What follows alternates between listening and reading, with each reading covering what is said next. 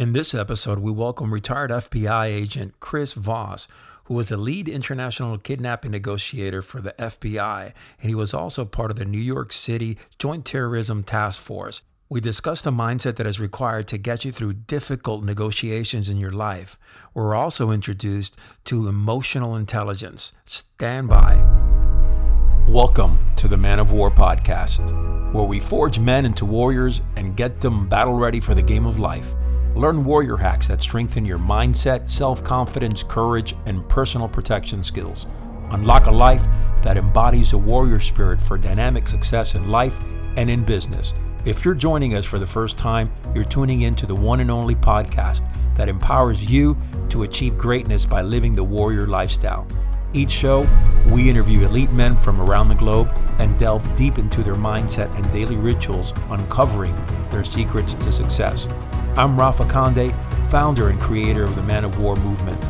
Join me on this life altering journey where we recharge your mind, body, and spirit.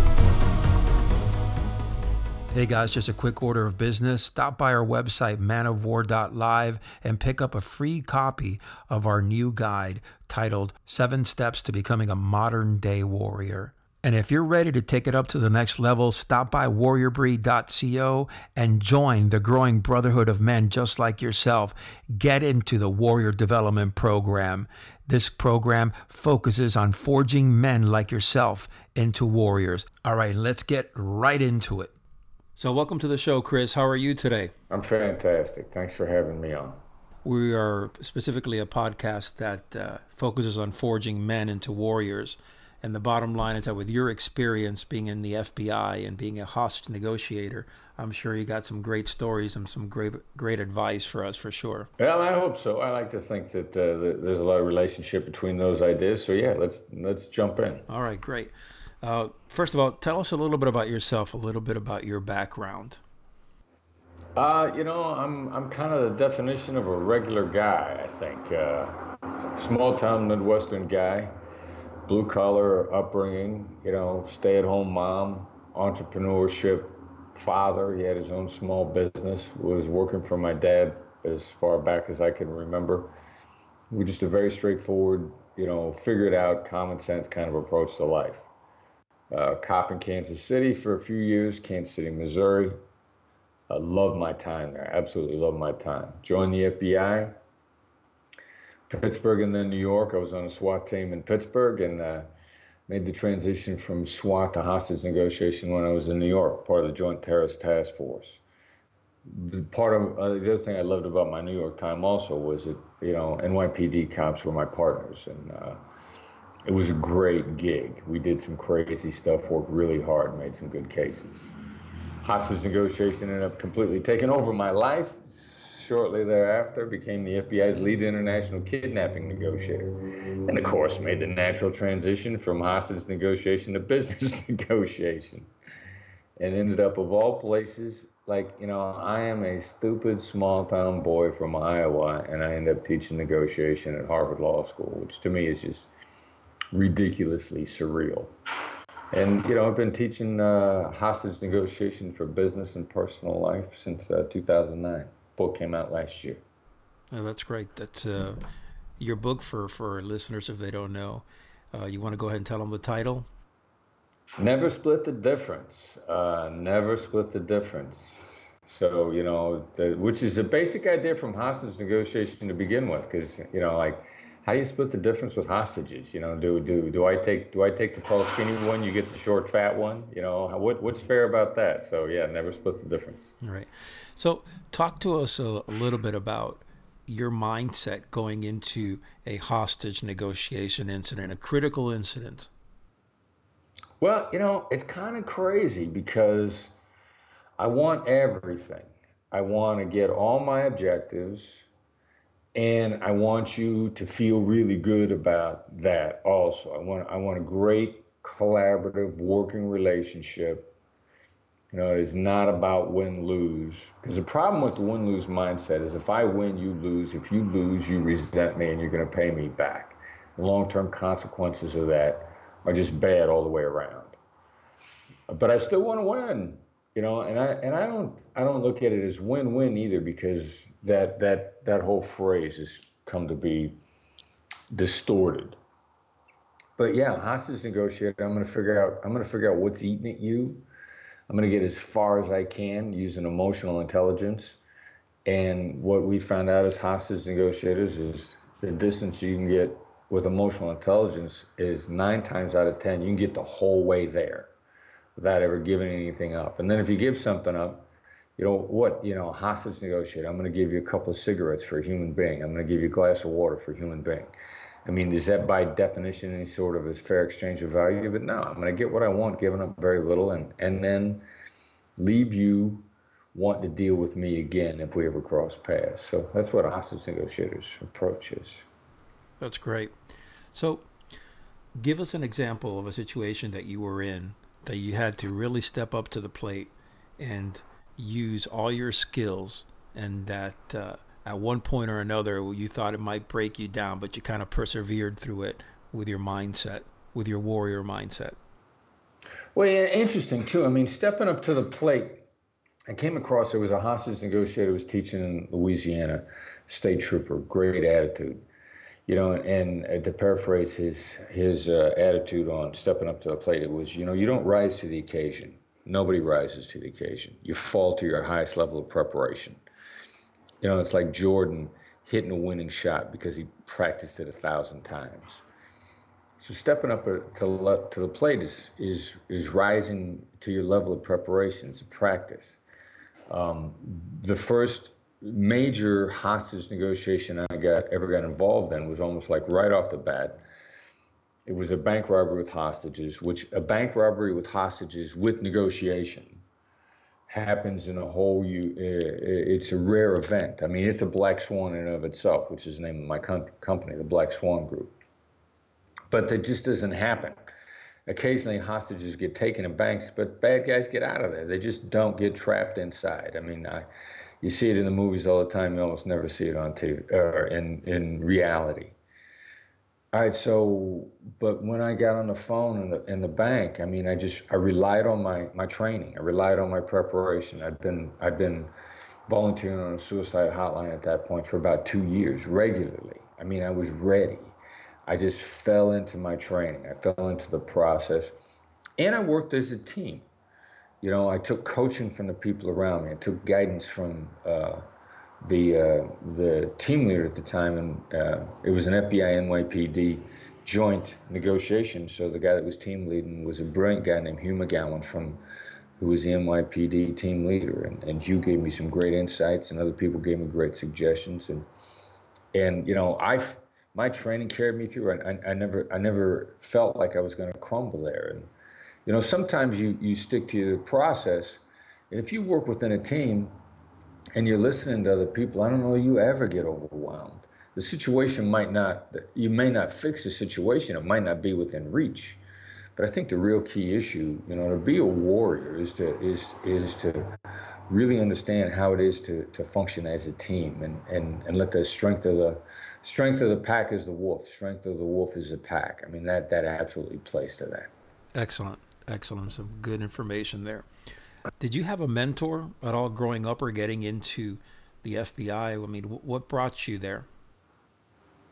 Um, not into the FBI per se. I mean, I think I've, I've picked up mentors along the way, and, and mentors are, are, ridiculously easy to pick up, um, which a lot of people I think are stunned by. And, and the reason why people have so much trouble with mentors, I mean, a mentor is simply you pick out somebody who you know is going to give you good answers and you ask them how to do something and then then you do something crazy after they answer you. You actually do it.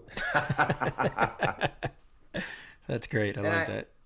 I think that's why so many people have trouble with mentors because um, you know when i was when i was in the fbi uh, the veteran agents were always looking out for the younger agents that we would dismiss because they did what we called shop opinions. And it's somebody that walks around and asks questions and they ignore every answer until they hear an answer they like. And then when they hear the answer they like, which is what they wanted to do anyway, then they do it anyway. And it's it's stupid. And, and we always had our guard up for people that would shop for opinions. I became a hostage negotiator because I went to the woman that was in charge of the hostage negotiation team in New York. And I, you know, I asked her, I presented myself. I was very impressed with myself at the time, and she was completely unimpressed. and she kind of shooed me away. But then I, you know, the, from this background, like you, you know, figured out kind of background, I said to her, all right, look, I understand I'm eminently unqualified, but there has to be something I could do. And she said, There is. Go volunteer on the suicide hotline. Now, until you've done that, leave me alone. And I, so, I, you know, I did, I did the crazy thing. I, I did what she told me to do. And when I, when I talk about this story in my book, I had to, I had, her name is Amy Bonderow. I had to get back with Amy to put her name in the book. I could have told the story without her name, but I, I don't like doing that. Um, I like, you know, giving attribution, giving credit what's due. And Amy said to me, you know, the course of my career, I told a thousand people to do that, and two people did. You were one of them. So it's mentor thing. If you want a mentor, you become known as somebody who who asks good questions and then is smart enough to follow good answers. You're gonna have mentors all over the place. It's not it's not that hard. And I had people helping me every step of the way in my life, different people, because I was willing, willing not to just listen, but to follow the good advice that I was given. Hey guys, just a quick reminder stop by manofwar.live and pick up your free guide titled Seven Steps to the Making of a Modern Day Warrior. Now back to the show. So, Chris, how did you get the uh, title for the book? Well, you know, and the title came up sort of I hate to use the term organically because then it makes me sound like some sort of touchy-feely academic, right? But uh, I, you know, my co-writer is a guy named Tahl Raz, who is, uh, I, I got him on the team because he's the best business writer on the planet, bar none. I mean, Tahl doesn't write fiction, you know, he doesn't write, you know, any of the other kind of books, all the different genres that are out there. He writes business and if Tahl wrote, if you Google Tahl Raz, you read anything he's written about business. He is a freaking genius. And so the where the title comes up, you know, the, what does that have to do with the question you asked me? Well, we write the book, and then Tahl says he waits for the perfect phrase while he's writing a book to jump out at him because he's not a negotiator, he's a business writer. So he's kind of learning this along the way. And we were probably nearly done with the book. We had another working title, a couple of different working titles. And Tahl says, This is it, man. This is this is what captures the essence of your book. Never split the difference. He says, because you talk about how stupid it is to split the difference and why it's stupid you know, the, the guy who wants, there's an old saying, the person who wants to meet you halfway, the person who offers to meet you halfway is often a poor judge of distance. And that's one of the first reasons why you don't want to split the difference because it's probably a sucker move from the other side who's manipulating you. So I said, yeah, I mean, you know, your gun instinct, Tahl, is so good. We, you know, we love it, and that's why we titled the book "Never Split the Difference." Now, have you used your negotiation skills in life outside of uh, hostage negotiation. That maybe you were in a situation where, um, as an entrepreneur, or a situation where you needed to defend yourself. Talk to me about that. Constantly. And that was what started this whole journey because when I first started volunteering on the suicide hotline to learn how to become a hostage negotiator, again, it was what I was told to do and I did it. I mean, I started doing insane things on the phone with people and, and having these outcomes that I never imagined would be possible. Uh, you know, crazy thing about a suicide hotline is you're limited to 20 minutes on a call. I'm like 20 minutes, but every time I've seen one of these in the movies, you know, they're on the phone for hours. And they're like, no, if you if you do this right, you get it done in 20 minutes. I, you know, I, I can't I can't put in an order at McDonald's in 20 minutes. I mean, how am I going to do this in 20 minutes? But that's that's the great thing about this uh, emotional intelligence, weaponized emotional intelligence, if you will. When you when you start getting into it, and then you're like, all right, so I got to figure out a way how to make this work in my personal life. And I started I started experimenting with it, and I think in in the early adaptation phase, you know, it was probably about 75% successful. But then when it wasn't, I still wanted to know why. You know, I I I used it once with the ex Mrs. Voss, and she blew up. Um, I'm like, all right, so what happened here? I know, I know this is fundamentally sound. There's got to be a problem in my application. I know it's fundamentally sound. So yeah, and, and I've continued to use it in all, all my business and personal interactions. And the people that, that we teach in business are just making stuff happen that, that they never thought that they would make happen. They're cracking open deals that they never thought that they failed at previously and they're they're passing by their competitors in, in every every sense of the, every sense of the word. In your book, you talk about uh, going to the Harvard Law School negotiation course. Talk to me a little bit about that and how that was. I imagine it was a definitely a challenging time.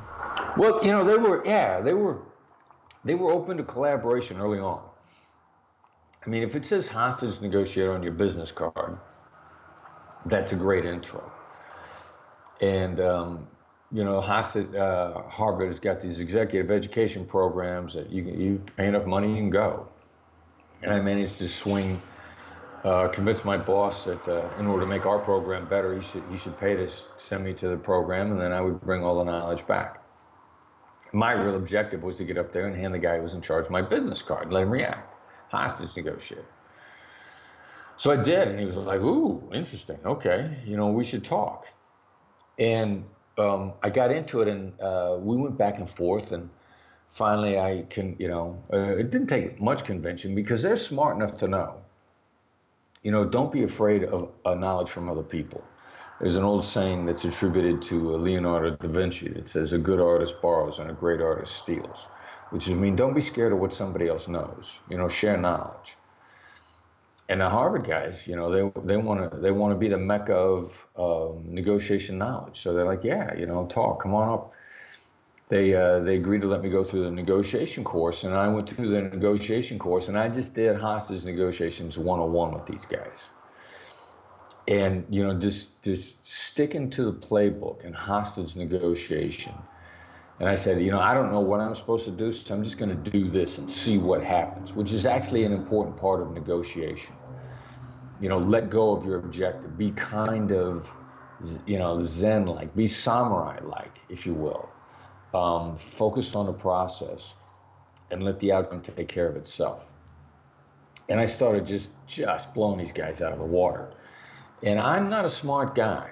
I am I am a regular average Joe which made it particularly delightful for me because you got to have a great big giant brain to get into Harvard Law School. I mean, these are kids, youngsters in their early 20s that up to that point in their life, there is nothing that they have encountered the sheer force of their intellect wasn't able to overcome. I mean, just giant brains. That's why they're at Harvard Law School.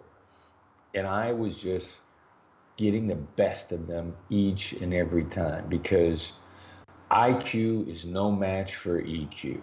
It's just not. And those guys are coming at me with IQ, and I was killing them with EQ. Was it like a, a sit down type of thing where both of you were communicating, or was it, uh, you know, you kind of just going at it with them, you know, in, in different settings?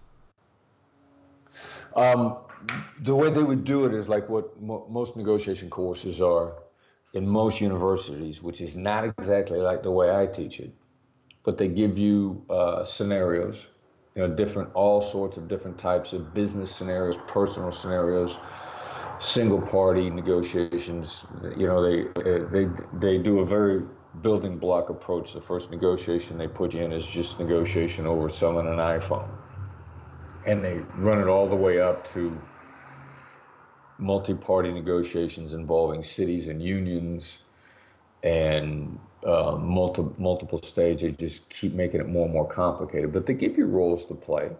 You know, they give you a brief to outline a, a persona to adopt and uh, varying levels of complexity. And you have a counterpart and you sit down and you try to work it out. Interesting. Interesting.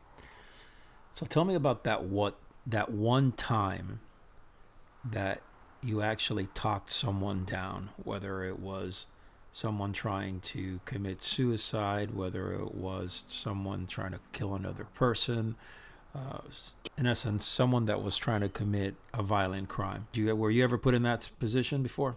There was, uh, you know, it's uh, someone trying to commit a violent crime. I mean, then it becomes is the crime uh, and the victim are they the object or are they the instrumentality? I mean, are they is uh, are they threatening to kill somebody because they want to get out of the bank?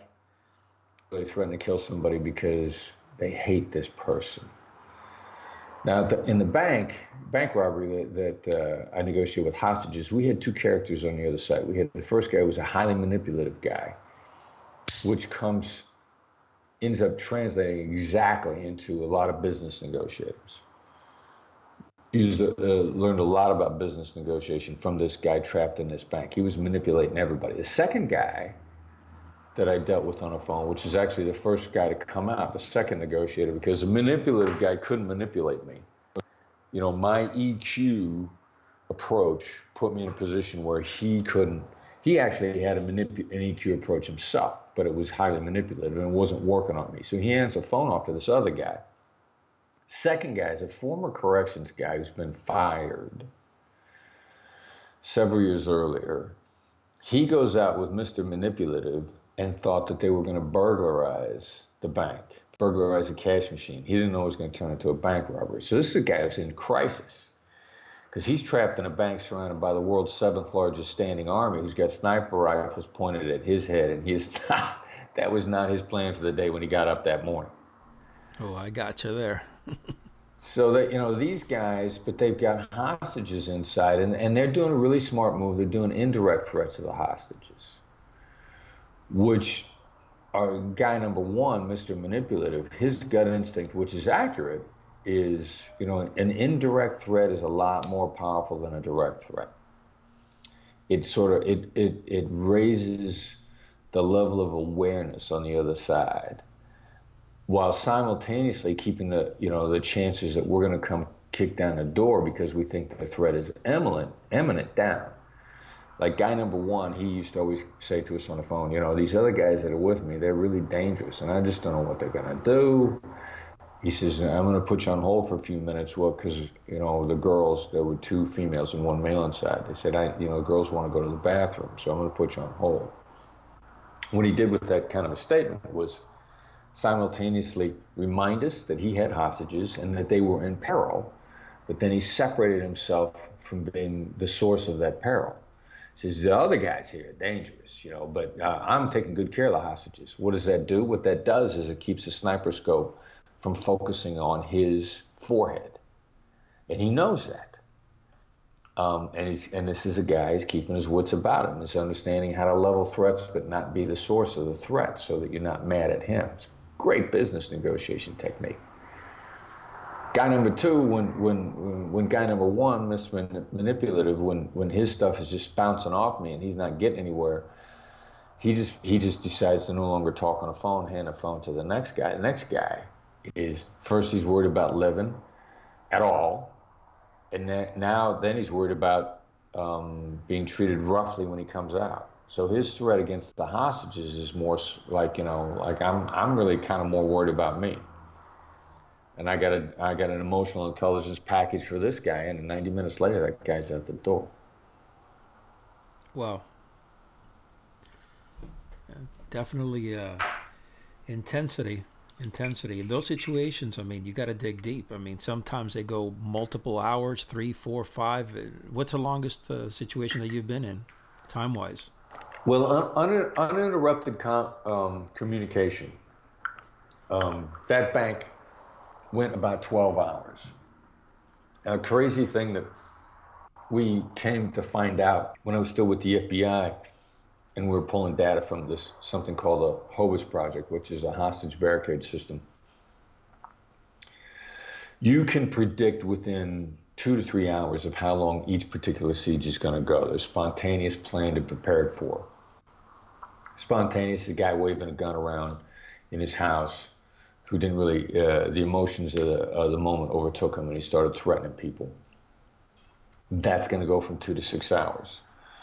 uh, planned bank robbery. Um, individuals at a location that's not their own home. You know, that's gonna that's gonna go six to twelve hours. Nine is a real common amount of time. Probably gonna be over in about nine hours.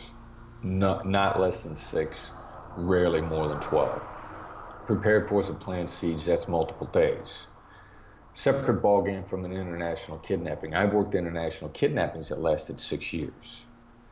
That's not that's not constant wow. contact. Uh, it's not constant communication, but you know, you there is regularly planned contact with the bad guys over that. And you know, those uh, terrorist event, terrorist organization who's got the infrastructure to support it. What what terrorists are those? Those are terrorists, South American, Colombian terrorists, the FARC, the ELN. Those guys, you know, will go for for six, seven, eight years with a hostage. Philippines terrorists, those are going to go anywhere from two two to twelve months probably. They got a little bit of an infrastructure, but not as not as far.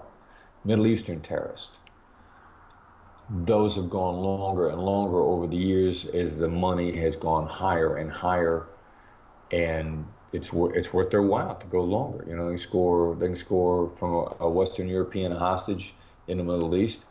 You know, the uh, Western European government, Germany, France, Italy, those governments will step step in and, and, pay millions upon millions of dollars. You start getting a few million dollars for uh, for a hostage, you can you can hold on to it for a little bit longer. It's good money. yeah, I bet, and I bet a lot of it uh, goes unreported also. Uh, we don't know anything about that down here, you Absolutely. know. So, uh, quick, quick question here. So, the overall, I mean, when you look back and you say your career took you through the path of being a police officer to an FBI agent and now to an entrepreneur, I mean, the entire journey itself, I believe that those years that you did in the FBI hostage negotiation team really kind of built um, a setting stone for you to go into business. It kind of catapulted you there. So, in essence, what advice can you give our listeners as far as negotiation skills? You know, one or two things would be great, but I'm more in tune about what they can use in real life in their daily life. Well, the first thing is, you know, focus on getting just a little bit better each day.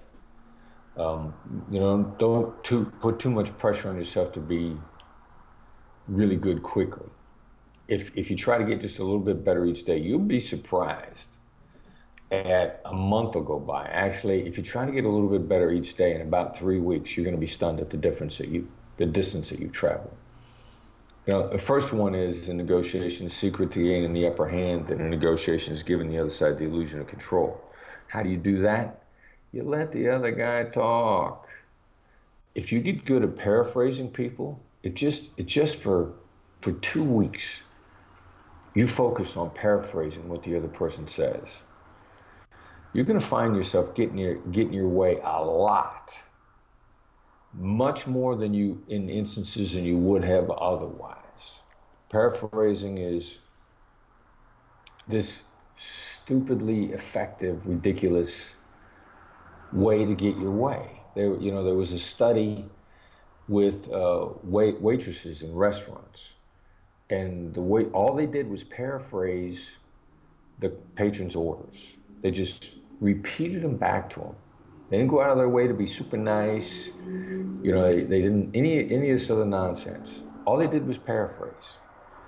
Their, their tips were 70% higher you'd be surprised at how much farther you can get with just something as simple as paraphrasing. If you, if you do that right off the bat, just experiment with it. I mean, if you're worried about it in your business conversations, do it over lunch. Do it at your social interactions. Gain a feel for how far it can get you, which is far, in your non-negotiation conversations, so that then you can turn around and use it in your negotiation conversations.